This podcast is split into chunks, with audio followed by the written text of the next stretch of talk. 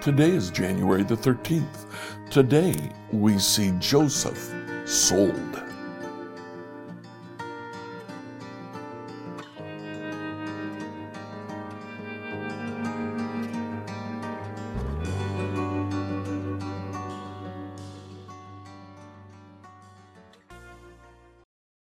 Today, as you read through the Bible in a year, please read Genesis chapters thirty-six to thirty-eight. Now, in Genesis chapter thirty-six, we have the genealogy of Esau. Since we're talking about Esau, who would later become uh, one of the chief antagonists of Israel, we also mention uh, the people of Edom and uh, Moab, I believe. Now, in chapter thirty-seven, we uh, hear in thirty-seven two the account of Jacob and his family, but we get the story of Joseph.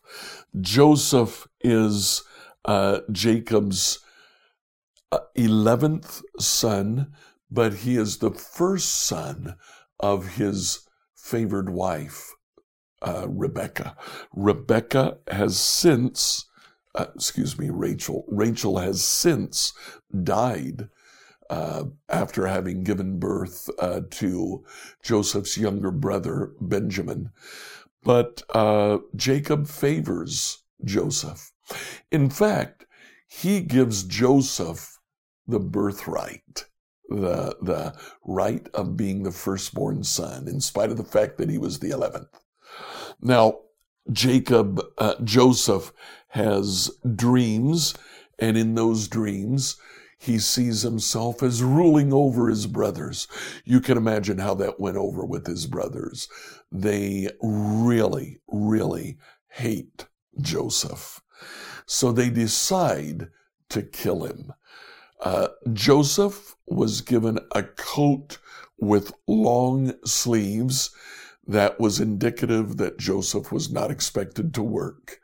Uh, if you worked, you wore short sleeves. Joseph goes to check up on his brothers. His brothers decide to kill him. They throw him in a pit. Uh, Reuben, the oldest, decides that he'll come back later and actually rescue Joseph from the pit. But while Reuben is away tending the flock, his brothers see a Midianite caravan passing by and say, "What good does his death do? Let's sell him. At least we'll get some coin for Joseph." And so they sell him uh, to be carried to Egypt and sold as a slave. Now, in chapter thirty-eight, the last chapter, we have the story of Tamar. I'll let you read that chapter. The story of Tamar is actually a story of depravity. Um, Judah uh, uh, refuses to give his son to Tamar, who has now survived two of uh, of uh, Joseph's sons. He, she has buried Uh, the oldest two of Judah's sons. Um, Judah refuses to give her the third son, and so she tricks him into thinking she's a prostitute. Judah goes into her as a prostitute. I honestly believe that this whole chapter is to show us the depravity of Joseph's brothers. Today, please read Genesis chapters thirty-six to thirty-eight. This is the account of the descendants of Esau, also known as Edom. Esau married two young women from Canaan, Ada, the daughter of Elon the Hittite, and Aholibamah, the daughter of Anah, the granddaughter of Zibeon the Hivite.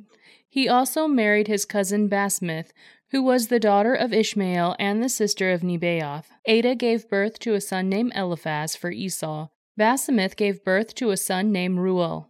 Aholibamah gave birth to sons named Jeush, Jalam, and Korah.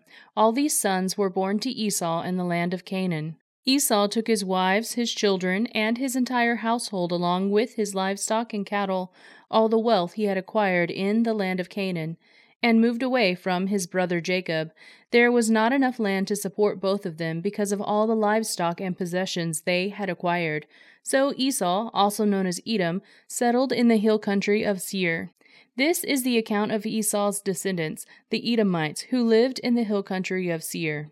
These are the names of Esau's sons: Eliphaz, the son of Esau's wife Ada, and Reuel, the son of Esau's wife Basemath. The descendants of Eliphaz were Teman, Omar, Zepho, Gotham, and Kenaz. Timnah, the concubine of Esau's son Eliphaz, gave birth to a son named Amalek. These are the descendants of Esau's wife Ada. The descendants of Reuel were Nahath, Zerah, Shammah, and Mizah. These are the descendants of Esau's wife Basemath. Esau also had sons through Aholibamah, the daughter of Anah and granddaughter of Zibeon. Their names were Jeush, Jolam, and Korah. These are the descendants of Esau who became the leaders of various clans. The descendants of Esau's oldest son Eliphaz became the leaders of the clans of Teman, Omar, Zepho, Kenaz, Korah, Getam, and Amalek. These are the clan leaders in the land of Edom who were descended from Eliphaz. All these were descendants of Esau's wife Ada. The descendants of Esau's son Reuel became the leaders of the clans of Nahath, Zerah, Shammah, and Mizah. These are the clan leaders of the land of Edom who descended from Reuel, all these descendants of Esau's wife Basemath. The descendants of Esau and his wife Aholibamah became the leaders of the clans of Jeush, Jolam, and Korah.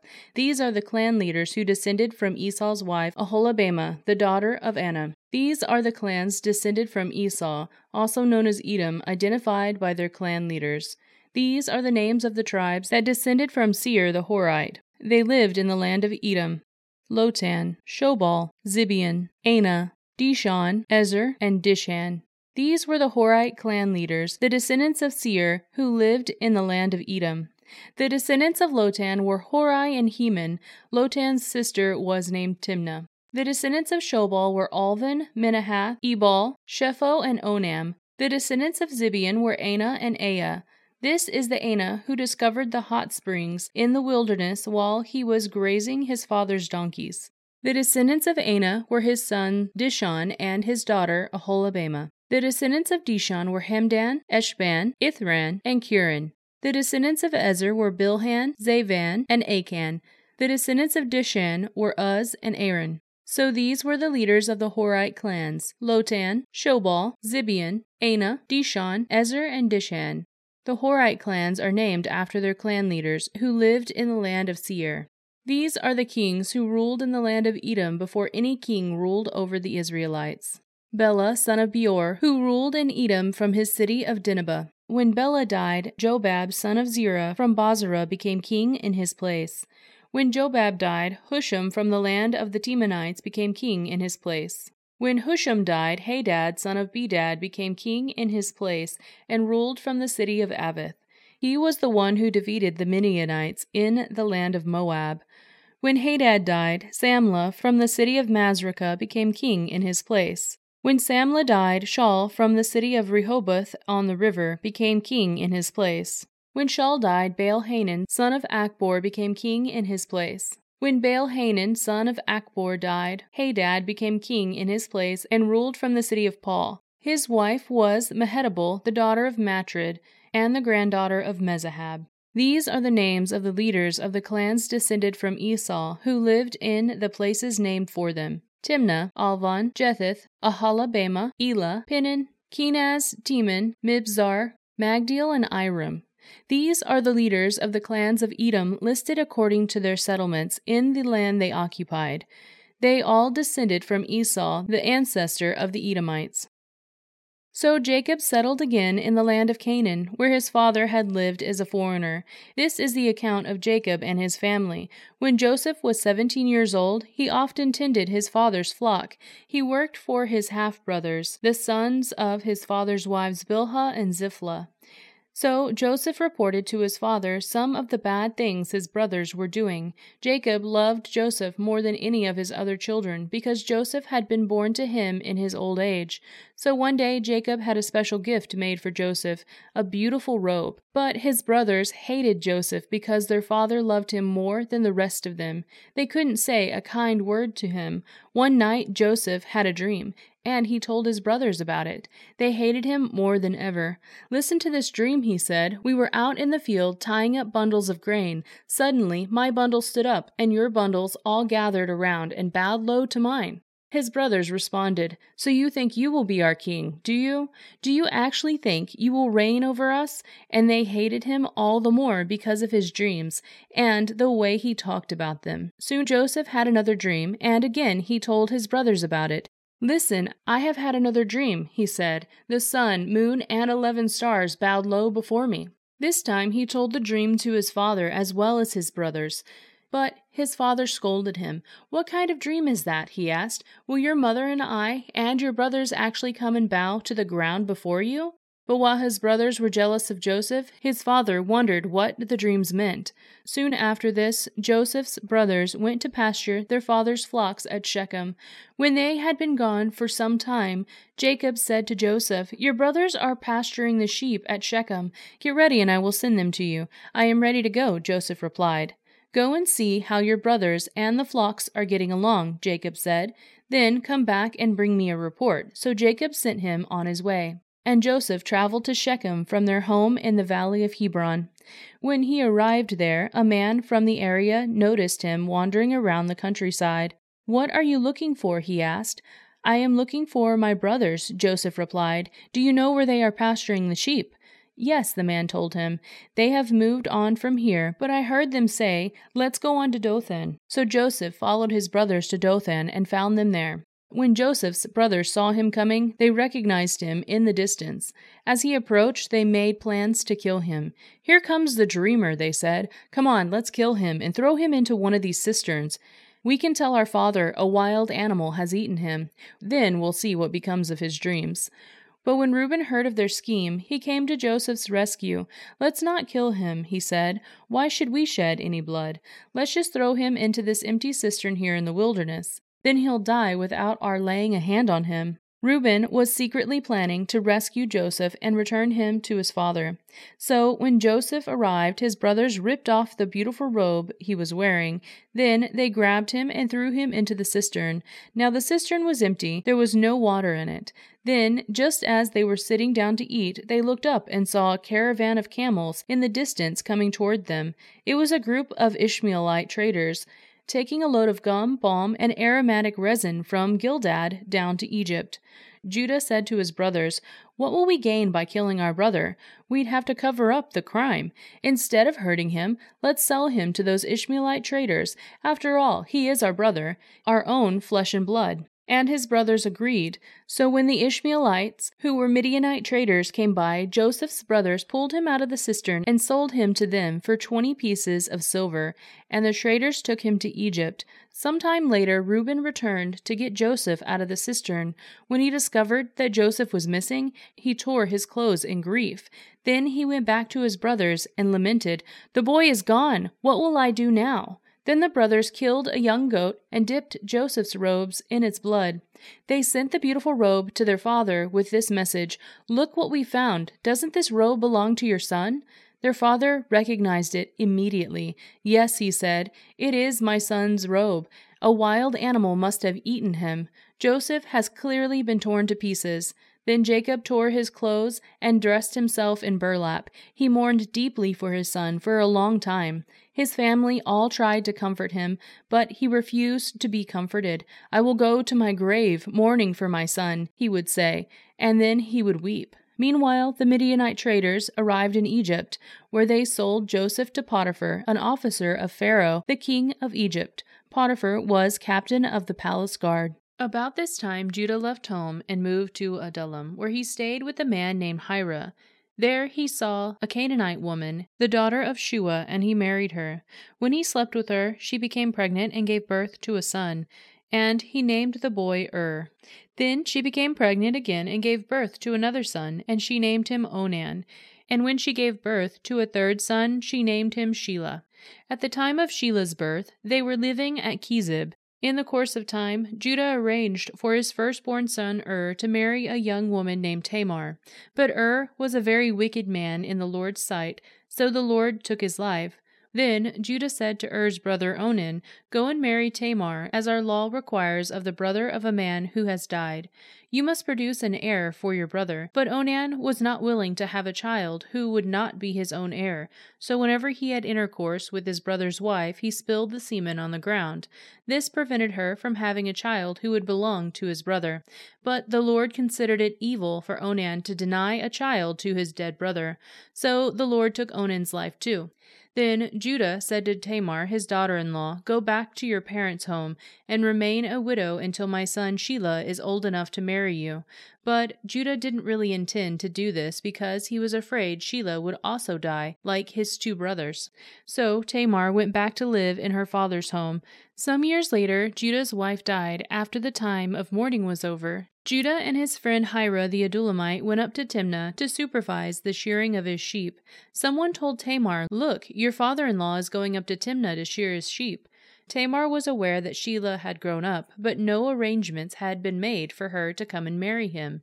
So she changed out of her widow's clothing and covered herself with a veil to disguise herself. Then she sat beside the road at the entrance to the village of Enaim, which is on the road to Timnah. Judah noticed her and thought she was a prostitute, since she had covered her face. So he stopped and propositioned her. "Let me have sex with you," he said, not realizing that she was his own daughter-in-law. "How much will you pay to have sex with me?" Tamar asked. "I'll send you a young goat from my flock," Judah promised. "But what will you give me in guarantee that you will send the goat?" she asked. "What kind of guarantee do you want?" he replied. She answered, "Leave me your identification seal and its cord and the walking stick you are carrying." So Judah gave them to her. Then he had intercourse with her, and she became pregnant. Afterward, she went back home, took off her veil, and put on her widow's clothing as usual. Later, Judah asked his friend Hirah the Adullamite to take the young goat to the woman and to pick up the things he had given her as his guarantee. But Hirah couldn't find her. So he asked the men who lived there, "Where can I find the shrine prostitute who was sitting beside the road at the entrance of Enaim?" "We've never had a shrine prostitute here," they replied. So Hirah returned to Judah and told him, "I couldn't find her anywhere, and the men of the village claimed they've never had a shrine prostitute there." "Then let her keep the things I gave her," Judah said. "I sent the young goat as we agreed, but you couldn't find her. We'd be the laughingstock of the village if we went back again to look for her." About three months later, Judah was told, "Tamar, the daughter-in-law, has acted like a prostitute, and now because of this she is pregnant. Bring her out and let her be burned," Judah demanded. But as they were taking her out to kill her, she sent this message to her father-in-law, "The man who owns these things made me pregnant. Look closely. Whose seal and cord and walking stick are these?" Judah recognized them immediately and said, "She is more righteous than I am, because I didn't arrange for her to marry my son Shelah." And Judah never slept with Tamar again. When the time came for Tamar to give birth, it was discovered that she was carrying twins. While she was in labor, one of the babies reached out his hand. The midwife grabbed it and tied a scarlet string around the child's wrist.